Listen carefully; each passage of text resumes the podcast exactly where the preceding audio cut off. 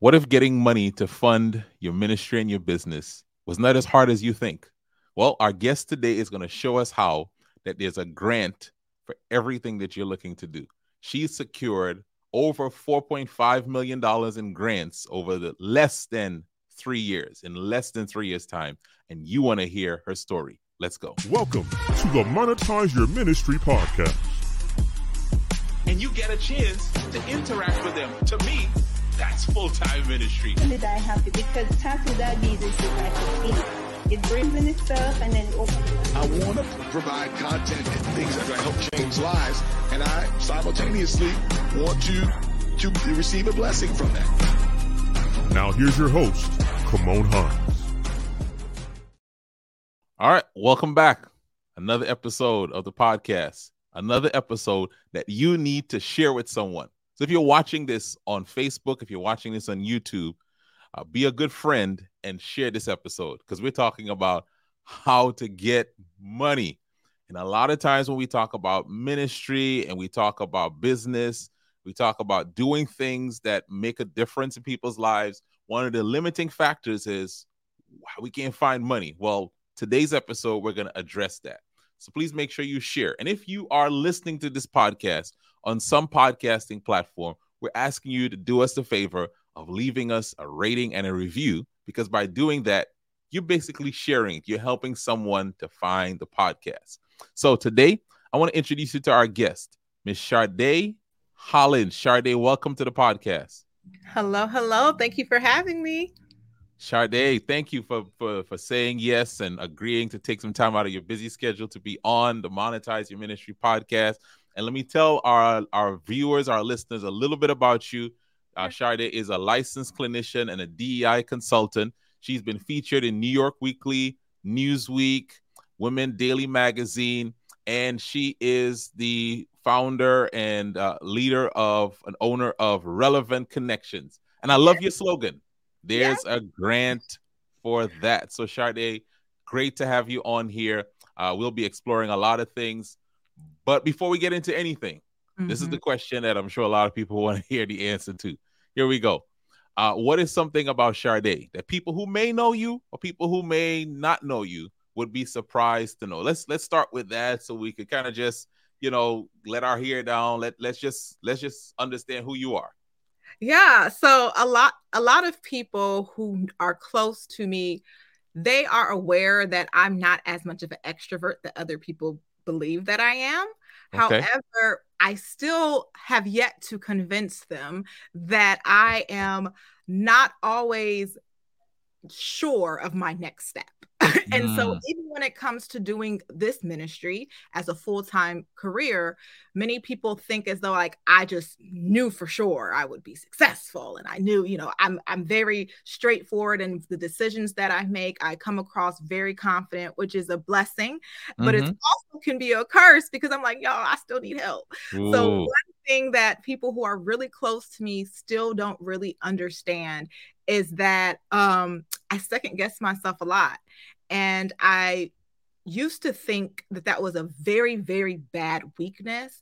But I realized that um, with the gifting that God has given me, it is the same gift that He's given me to remain humble. Ooh. And so He has planted a lot of gifts and a lot of um, things that I value, that I'm good at, and that I'm passionate for. And in the same breath, I've decided that He has given me the spirit of just ah, so that I can stay a little bit closer to Him. And I, I love that. I love that. And by the way, you just freed someone because a lot of people think the folks that we see out front, the folks we see on podcasts, the folks we see in Newsweek and all of these magazines I just mentioned, they wake up in the morning and they have 100% confidence in everything they're doing. They have no doubts. They don't get butterflies in their stomach. They don't have those moments of saying, "What am I even doing?" And and today you're watching two people because that's me as well who struggle with that confidence, struggle with should I really be doing this? Am I the right one? And so thank you for saying mm. that you freed someone today. This is this is worth the price of admission already so let's get a little bit more background. So Charde, we've we've worked together before. You actually were leading a ministry and you allowed me a chance to be a part of a program you were hosting. But give people a little bit more background. Let's just talk about we talk about ministry.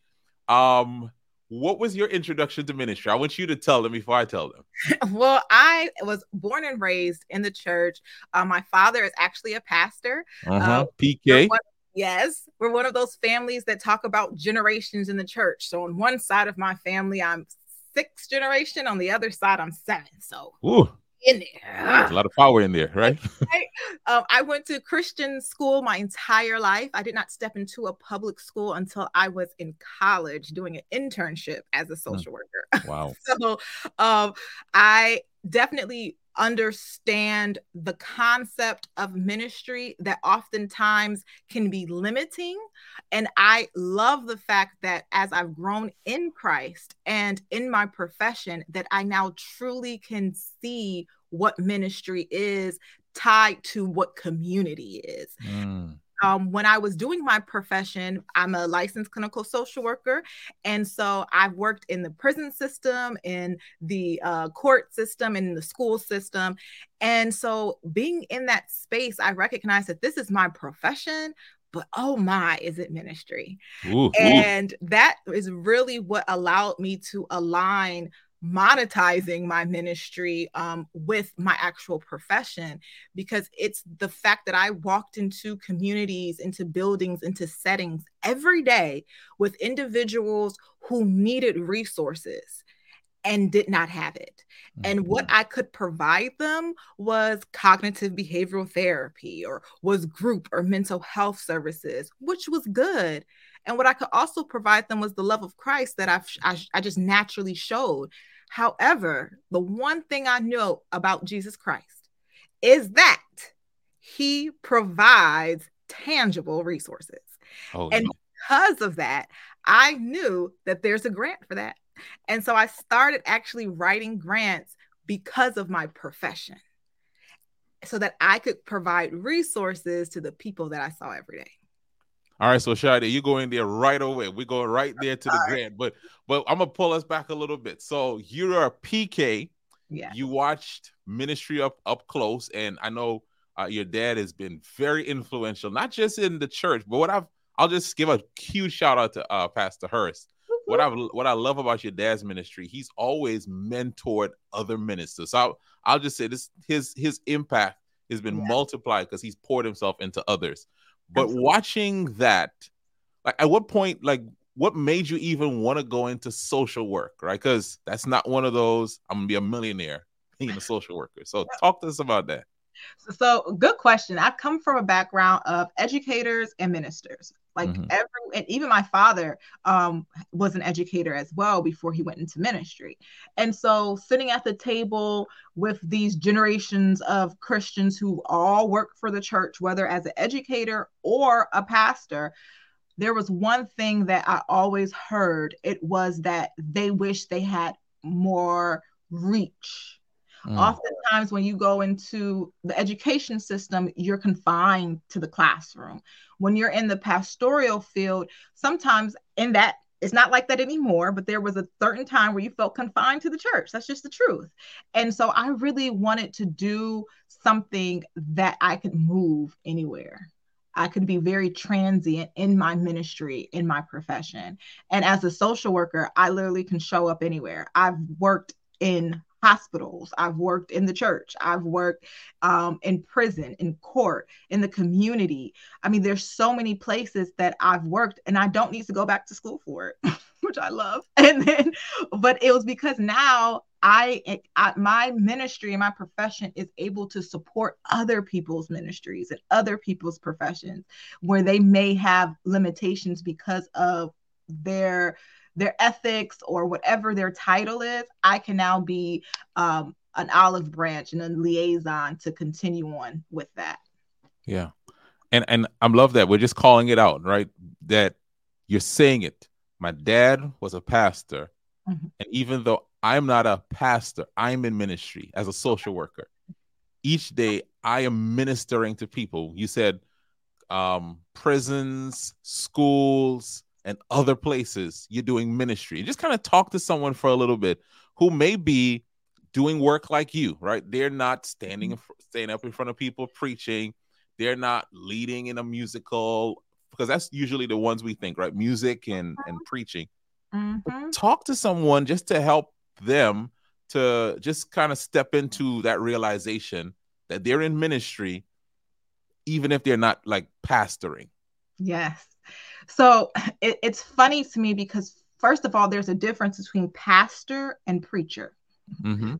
So when you're talking about someone who's pastor, that means that they have a flock in which they are supporting, that they guide, that they Mhm. love on, that they Mhm. are continuously feeding into and nurturing, right? Mhm. And so a preacher is someone who's who can speak and and does that well and people are able to receive what they're saying in that Mhm. moment. However, they're not necessarily nurturing a specific group of people.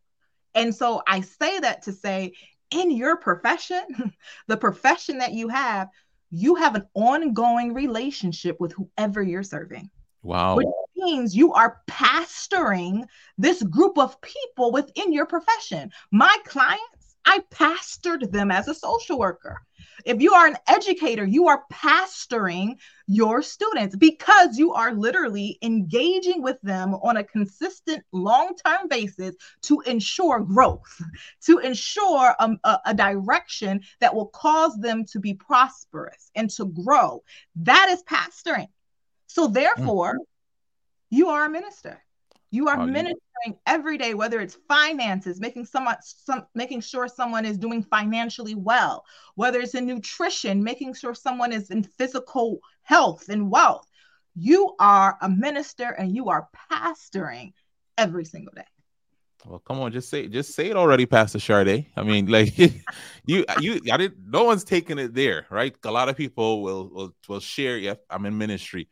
But you you've even taken the term that we usually make synonymous with pastoring and said, listen, if you want to make that term synonymous, we're all pastoring because we're called to to lead people, to shepherd them, to help them to grow. And I love that. I mean, listen, I'm gonna lean into that. So if you hear that again, I'll give you credit for it, Charde. Thank you.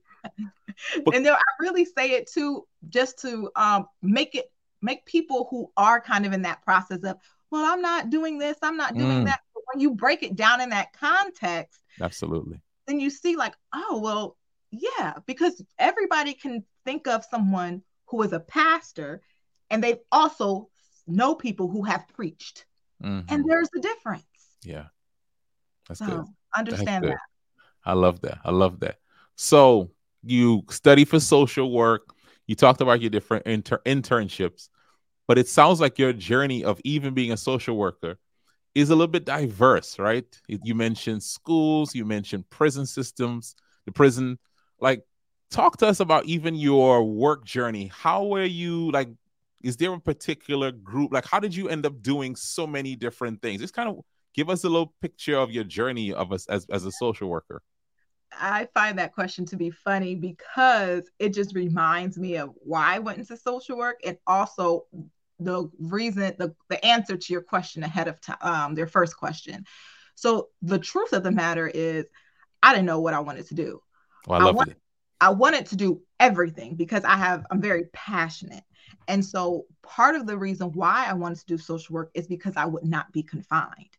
So I wanted to be a lawyer, I wanted to be a judge, I wanted to be an educator, and I wanted to um like I really always enjoyed doing like youth development and programming and like the boys and girls type of thing and I always loved doing all of that. So when I'm sitting there in college trying to figure out what do I want to do, which department am I going to be a part of? I'm like, they all sound amazing. I want to do it all.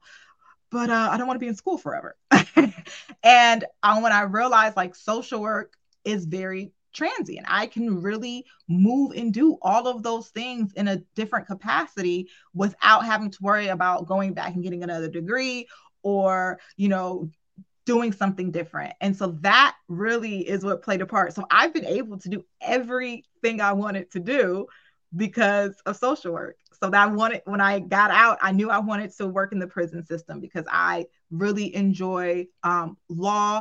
I enjoy the concept of redemption, the concept of reentry, second chances, and I always wanted to be there to kind of support the underdog. and support the guilty who are looking to transform and repent. I'm very, very strong on that. And um, I wanted to do that as a lawyer, as a judge, but I've been able to do that as a social worker. And yeah. I love that. I love that. Is there any particular one of your places that you've worked, um, groups that you've interacted with that has been your favorite? I know this is like a hard question asking a parent for one of your kids is your favorite, but we we on here today. Yeah, so I, I would have to absolutely hands down pick um, my time in a juvenile correctional facility mm-hmm. where I worked with young men between the ages of 12 to 20 who were incarcerated for a number of years. So this wasn't your detention center where they're there for a week or two or a couple of months. So these are young men who have been adjudicated. They are in prison for a set amount of time, your worst of the worst. And they definitely created the minister and the social worker that you see today, the person wow. and the character that you see today. I give credit um, to those young men, and, and I'm I'm grateful every single day that they allowed me to be a part of their journey. I love that. Wow. Yeah. Through your minister, through ministering to them, it ministered to you. They really did. They did. Yeah. yeah. So, Charde, grant writing right? That is something I think it's almost one of those things where people think if I could get grants for what I'm doing, this would be this would crack the code, right? This would get me a, a level up. But then for a lot of people, when we start doing grant writing, self included, we start get, trying to get any grant, you get those first couple no's, you're like, this ain't for me. So mm-hmm. kind of talk to us about how you got into grant writing and like like even getting past some of the early rejection if you had to face that just talk to us about that yeah so once again those young men um, are the reason why i went into grant writing. So when i became a social worker um, at the correctional facility i was they have what's called pick a post. And so what that means is anytime there is a new person coming onto a role all of the veterans get to come in and they get to decide what unit they want to be on. So it's kind of a new opportunity to change where you are if you don't like it, or as a veteran, you just get to stay where you are because you like it. So the process is called pick a post. And as a rookie, I don't get to pick a post. The post picks me. Mm-hmm. And so, needless to say, the post that picked me was the um, unit that was the unprovoked assault unit. It was known as the gang unit. It was just a unit that you did not want to be on. And hold on, you weren't scared? No. Okay, keep going, keep going. Sorry. I can talk about that too, though. Um, so pause. Sorry, I don't want to mess up the flow. But when I was at um college, um, my HBCU, myself as well as um, one of my good friends and colleague, we actually were the first one of the first people to want to internship at a correctional facility. So we actually went and found the prison that was probably like 30, 45 minutes out the way in order so that we could do our internship there. And our parents, our teachers, professors, they're all like, guys, are you sure? We're like, yes.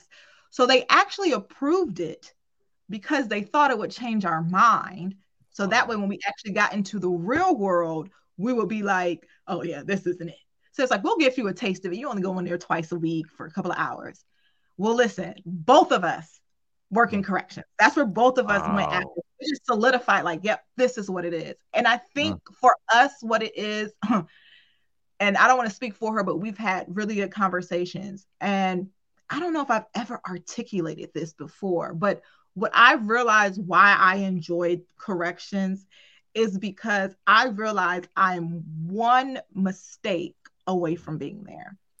And as someone who is classified as high achieving, as bubbly, as intelligent, and all of these wonderful things that God has given me, I know that there are moments in my life where I literally could have been sitting in a cell for the rest of my life because of a decision that I was contemplating of making or because of anger or because of whatever. I I know these moments in my mind. I see them.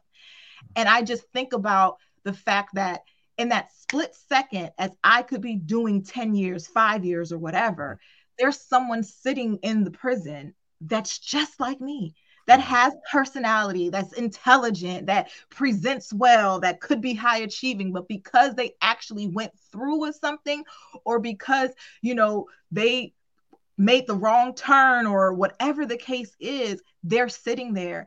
And so for me, when I work in a prison, I really don't see what everybody else sees. Wow. I literally see what could have been me. Wow. And because of that, when I speak to them, when I talk to them, I'm like, I would act like this too if I was here because I would need to put on a whole nother persona, but I see you. I see me in you. And for that reason, it's kind of like this thing that that makes me feel like I'm giving back to my old self and that I'm I'm able to kind of let someone else know like you you you can be all right when the time when the time comes. So that's a that's a gift from God. That that ability to connect like that, that's a gift from God. I just want to acknowledge that. That's a gift. I that. I don't think I've ever articulated that out loud, but I think I I'm very confident now, like because I'm very tied to that community, and I know a lot of people are just like, "How did this happen?" You just don't seem like that.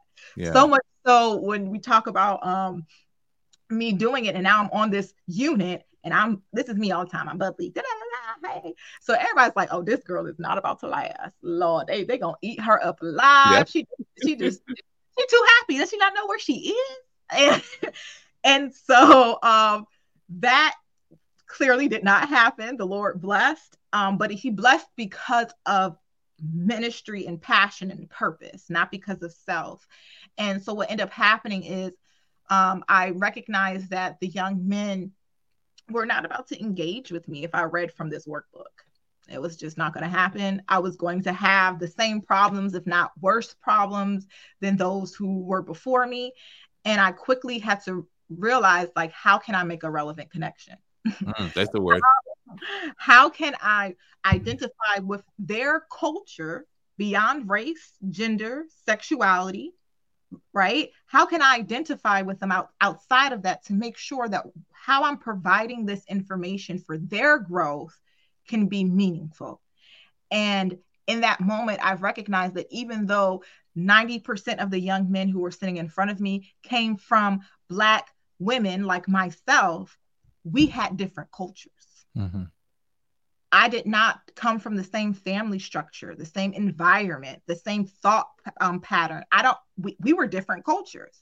And so part of the work that I do with DEI is really helping people understand that culture is beyond race, gender, sexuality, which oftentimes is what we think about it's really there's really 10 elements of culture and when we i really dive into what those 10 elements are it allows us to make relevant connection. Oh, keep keep I love it. Keep saying that. Yeah. It really does. And so yeah. in that moment, I recognize that their culture is hip hop, their culture is a cool show or movie, their culture is um, radio DJ, host, uh, art. And so I went out and I started looking for who can come in and do something that aligns with whatever the curriculum said that we was supposed to get done.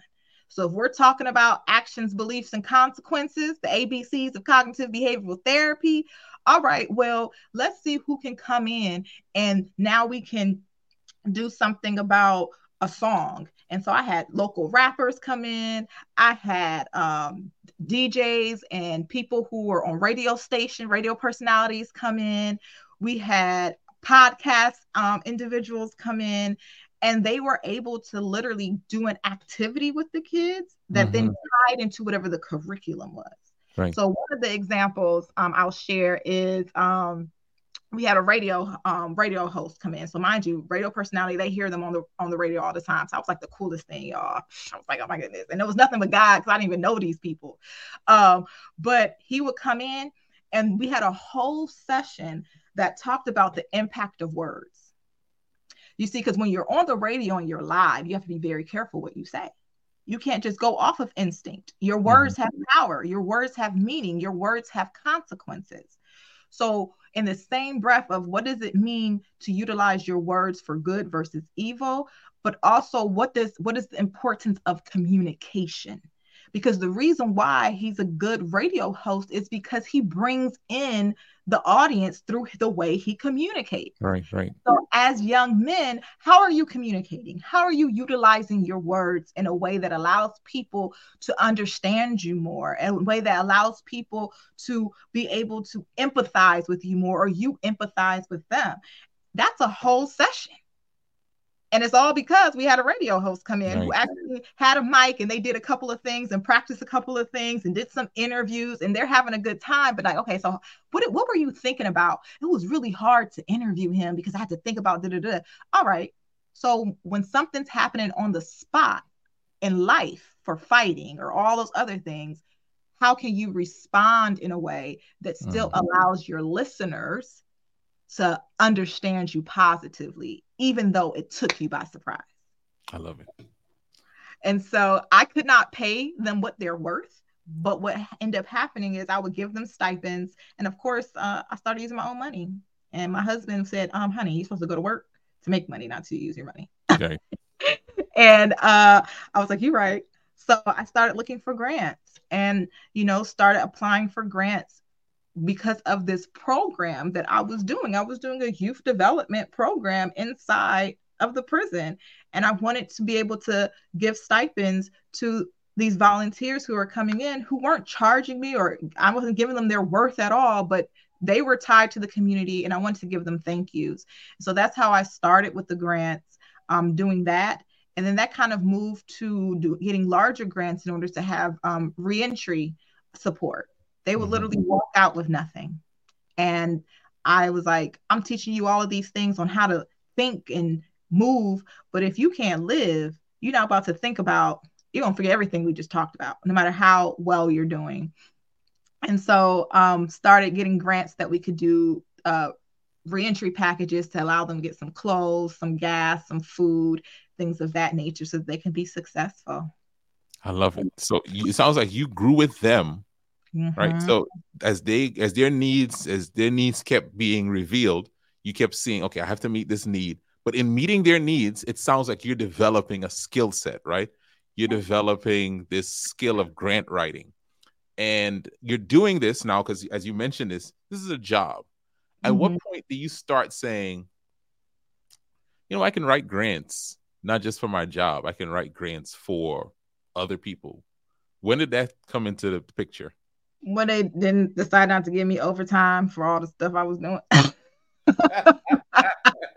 They're like, listen here, sis. That's okay. So that's the real answer here. They, wait, wait, okay.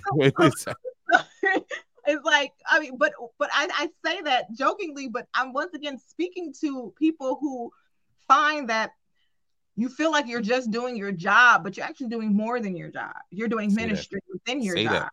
Mm-hmm. And so what you've done is you've limited your the capacity in which God has wants to use you because you keep saying it's your job, but it's not. It's not. That was not my job. My job was not to get people to come into the prison to supplement my curriculum. That was not my job. Wow. That was ministry. And so what grants did is they were able to reimburse me for ministry they were able to so I was able to get a stipend or things like that. I mean, there was times where we literally hosted um, a whole week and um, Pastor Montgomery and the great group that he has towards Montgomery, he came in and was there for a whole week doing um, some sessions with the boys, basketball, um, positive thinking, all these types of things. Listen, I still had to do my job because my job was to run groups and things like that. But I also wanted to make sure we had this in the evening well, they wasn't going to pay me for that, but I also recognized the time and the resources that I took. So just like somebody else got a stipend, I gave myself a stipend and I wrote it in the grant because I'm the project director and coordinator of this this event. Okay. And just and so that, that's what I mean by that's not your job, that's ministry and there's a grant for that. and that's when you know I started writing different things for my dad and cuz you know he does such great work and I'm like uh-huh this is something here. Next thing you know, you know, 2,500 turns into 5,000 and it keeps going and going. And when I um was at the prison, we got 40 $40,000 for them. over the course of the time that I was there. We were able to support over 350 young men to receive programming and reentry resources. It came to the point where when the young in order church and state, I know somebody listening talking about is this ethical? Listen, I can all my T's. Okay. I'm a social worker and a Christian. Okay. I believe, I understand. Okay. I looked it up, everything. I talked to my warden, and what it was is it needed to come through, guess what? A church. The only way I could do what I was doing in regards to the the longer scope, having the people come in was fine. But if in regards to like the overtime of coming in after my set work hours or coming in on the weekend or even the boys getting in contact with us for reentry was if it came through the church. Wow. That's interesting. That's the only way. And so I utilized my church as a vehicle because we have prison ministries. And many times people are looking at prison ministries in regards to the adult population, but there's a whole nother space when it comes to juveniles. And so what would happen is if I was not there when they were leaving, they knew they can go to the corner of Tarkenton and Lee Road right there on the bus stop any Saturday, Wednesday, whatever, and I would be there and they would come to get their gift card. So you would have young men fresh out of prison walking up at 11 a.m. on a Saturday, like, is Miss Hollins here? Mm, I love it. To the That's point where even when I even when I wasn't there, because I was like, because people would call like, oh, Charde, such um a young man is here. I said, listen, I'm just gonna leave these gift cards here with y'all. So now I go and young men are coming to the church and the members of the church who also participate because they're coming in too. We, we went every Saturday, every Saturday we had we did a, a worship service with them. And so now members of the church are learning and knowing members of, of the, the prison. And so when they would come, they said, Good to see you. Welcome home. I love right? it. Welcome. Mm. If they needed um if they needed community service because they were on probation or parole, guess where they did it?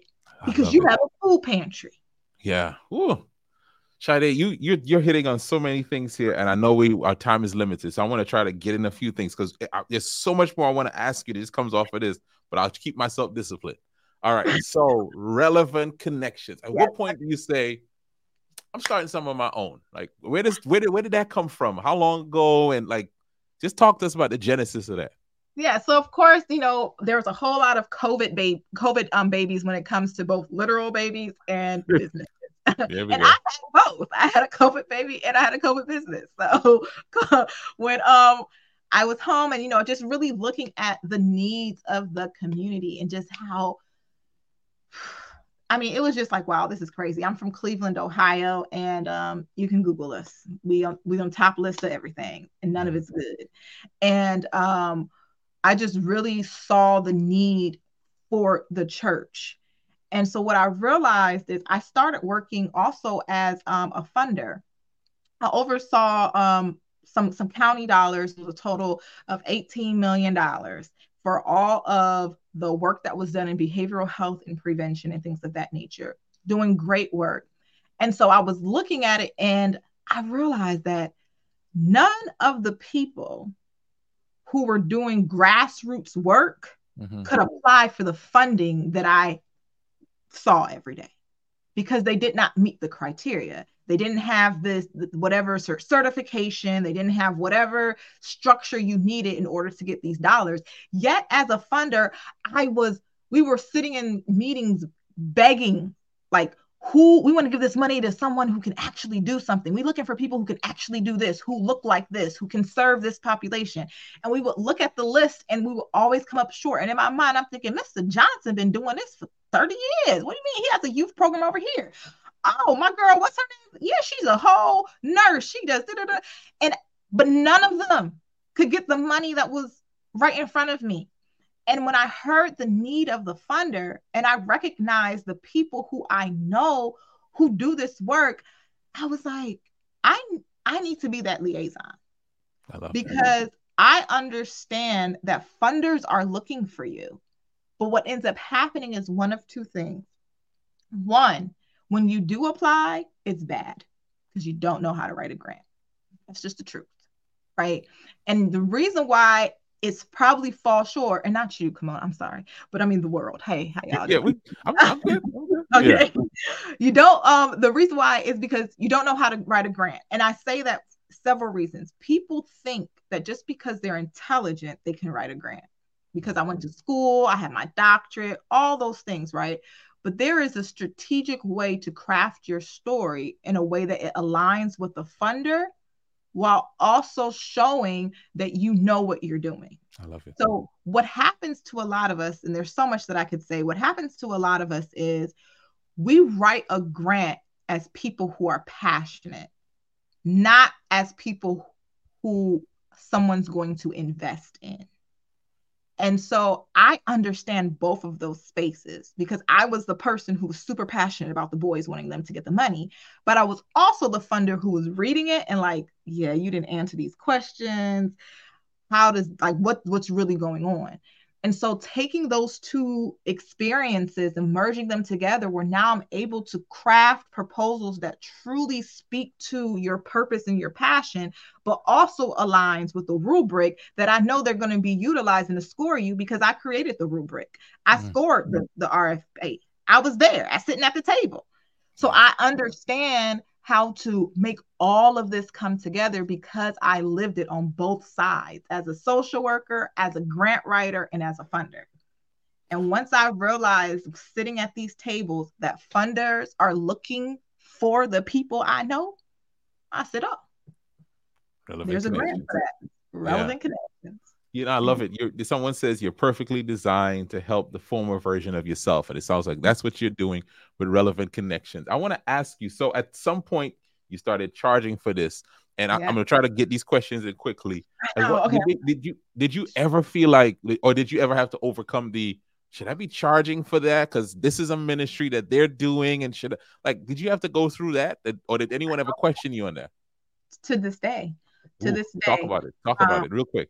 So, of course, I did not charge for real in the beginning. Um, I definitely, I, I did not charge in the beginning. I reached out to people, and whoever bit and said, "Let's go," we did it. Right? Wasn't charging. I want to say I started off by charging like five hundred dollars for maybe like five grants or something like that. Right? Because I really just wanted a proof of concept. Um, as time went on, things did uh, get I, I received more of the funding because people were got funding. So what happened is, is I'm you gave me five hundred dollars, now we got fifty thousand dollars. Like, okay, let's keep this thing going, right? Um, to this day, people paying for the service is definitely one of the hardest conversations to have, especially when it comes to people of faith. Um, and I say that because we feel as if man, we don't even. My, there's so many things in my mind. Uh, I want to come back and like break it down, but so there's two things. One, we feel as if because I'm working with someone who's in ministry, they should do something for free. So that's just Mhm. true, right? Talk about it. Mhm. And then there's also the concept of grants being like the lottery, and that you can't guarantee that I'm going to win. So can I just pay you if I win? Mhm. neither are true. So I'm going to start with the lottery. Okay. The lottery is pure chance. Mhm. There is no real strategic concept to the lottery. And that is not grant writing. When people ask me, can I pay you if we get a grant or what is the guarantee? I tell them, there is no guarantee that you will get a grant. However, the guarantee is in the process. Mm. And what I tell them is when you have to show up to court and you're looking for a lawyer, do you go to your lawyer and say, Can you guarantee me that I won't have to go to jail or that I'll get off I have to pay this ticket. no lawyer is going to guarantee you that, but you are still going to pay them up front. Why? Because their track record shows that you are better with them than you are without. I love it. They can guarantee the process of their professionalism, the process of their expertise, so that while you're working with them, although you may not get off scot free, you are in a better place today than you were without them. And that's the same thing with grant writing. When we work with you, it's not just about putting words on paper. We are literally structuring your entire thought process. We are putting together your evaluation tools, your measurements. We are putting together, together your program um, structure and how many days a week are you doing it? Who's your target population? And you're walking away with all of that. You're walking away with all of that. And my process also proves results. Yeah. Because if I can, let me read them for you. They're right here in my brain. I love it. Relevant connections in less than three years, we secured over $4.5 million for our clients. 94% of our clients are first time grant recipients, which means that 94% started with zero dollars. We specialize in getting funding for the underdog because I understand the concept that even though this is your first time being funded, this is not your first time doing the work. And so you need to be with someone and partner with someone who understands how to tell your story in a way that shows that you have been profitable without funding. So imagine if you were to receive it. That is the story you want to pull across to the funder. And you have to be able to outline it in a way where they look at it and say, oh, why would I give them money if they've never been funded? To, oh my goodness, imagine if we did fund them. But you can't do that with just a regular grant writer. You need a I relevant connection. Hold on. If you have a mic, just drop the mic right now, right, Shad? They just drop the mic because that you you that this is obviously passion is aligned, your yeah. your proficiency is aligned, your experiences are aligned, and this is the this is the result of this. And for those of you watching this, this is what happens when you you find your ministry and yeah. you hmm. take that ministry out into the world right? There is impact. And here's, I'll just say this without you saying this. There are people you're going to impact who you will never meet, Charde. There are mm people whose lives you're going to touch who you will never know their names and they'll never know your name. But because you stepped in to monetize your ministry, you're yeah. you're get, helping get funds for people. And and I mm. want to just slip this in. Let me see how much time I got. Okay. So one of the reasons, and you didn't say this, one of the reasons why you can now more confidently charge is we talked about this and before we started. You're investing in yourself. Yes. You're investing in yourself. You have a coach, and and, and you're not you're not paying her with thank yous, right? You're Correct. investing in yourself. And just as we wrap up, just talk about for the next 30 seconds the importance for someone who is looking to monetize their ministry, the importance of investing in yourself. I recognize that I could not charge people the money that I deserve if I was not willing to give someone else the money they deserve?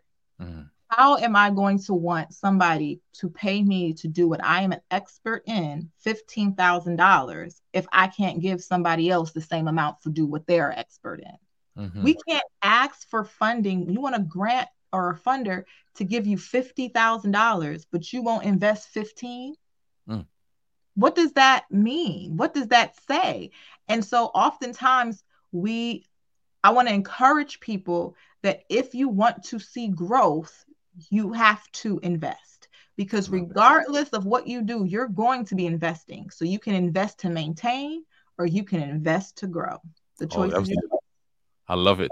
All right, Charde, somebody's out here and they are watching you and they're saying, I need a grant, right? I'm doing something with young people. I'm doing something with men. I'm doing something for what for for couples. I'm doing something for teenagers, and I've been doing the thing, but but money is my limiter. How can they connect with you? Tell them how they can work with you. Tell us what are some of the things you got going on now, because I've seen you. You, you're you're you're, uh, you're putting more stuff out there. So just don't, don't hold back. Just share it, and I'll put the links up here. Okay, so definitely um on social media platforms, relevant connections all across the board, whether that is Instagram, Facebook, LinkedIn. Um, you can also send us an email at um, my name is Hollins, H O L L I N S, at relevantconnections.org. An easier one may be support at relevantconnections.org. You want some support, so support at relevantconnections.org. And of course, our website is www.relevantconnections.org.